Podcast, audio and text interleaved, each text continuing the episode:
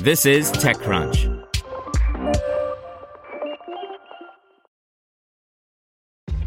This episode is brought to you by ShipStation. You know, some things take a lot of work, like sending little robots to far off distant planets. And just as that's challenging, so too is running a successful e commerce business, especially when there's so much to do. So I want to introduce you all to ShipStation. Now, I love using ShipStation because of its easy to use dashboard, which makes managing orders and printing labels a breeze and super smooth. Oh, and the customer service is just out of this world. It's exactly what you need to help grow your business. Sign up for your free 60-day trial at shipstation.com slash technews. That's shipstation.com slash technews. This podcast is supported by Tools and Weapons, the podcast hosted by Microsoft Vice Chair and President Brad Smith. Each episode features insight you won't find anywhere else from the center of the conversation surrounding emerging technologies like AI. Right now in the podcast, you can hear a special episode where Brad Smith lays out Microsoft's vision for a vibrant marketplace driving the new AI economy. To hear more, follow or subscribe to Tools and Weapons with Brad Smith wherever you get your podcasts. This is TechCrunch. Here's your Daily Crunch. Amazon is rolling out a new Prime Video feature that lets users share video clips from TV shows and movies on the platform. The clips can be shared on social media or via direct message. The feature is currently only available on iOS and for users in the US. For the initial rollout, users can only share clips from a limited number of shows, including season 1 of The Boys, The Wilds, Invincible, and Fairfax.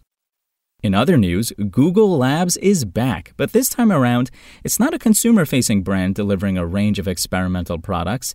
Instead, it's the internal name given to a new team at Google created under a reorganization that aims to gather the company's many innovative projects and long term bets under one roof.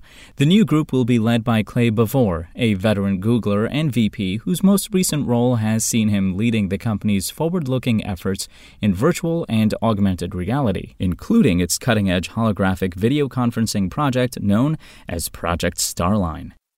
And Twitter will no longer automatically crop image previews on the web after rolling out full size image previews on mobile earlier this year. On Twitter for the web, images will now display in full without any cropping. Instead of gambling on how an image will show up in the timeline, images will look just like they did when you shot them. Now let's see what's going on in the world of startups. Chilean prop tech startup Houm has raised $35 million in a Series A round. Next, Berlin based Hive announced $34 million in new investment as it continues developing its technology that provides direct to consumer brands an alternative way to manage operations. And on demand grocery delivery platform Instacart is testing a new delivery option which will reduce or waive the delivery fee on orders placed more than 24 hours ahead of the scheduled delivery. That's all for today. For more from TechCrunch, go to TechCrunch.com.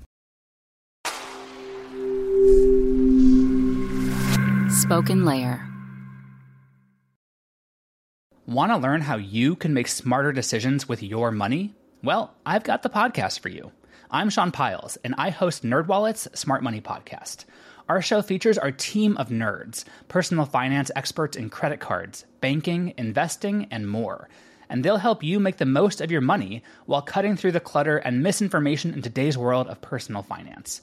You'll get clarity on strategies to help you build your wealth, invest wisely, shop for financial products, and plan for major life events. Listen to NerdWallet's Smart Money Podcast wherever you get your podcasts.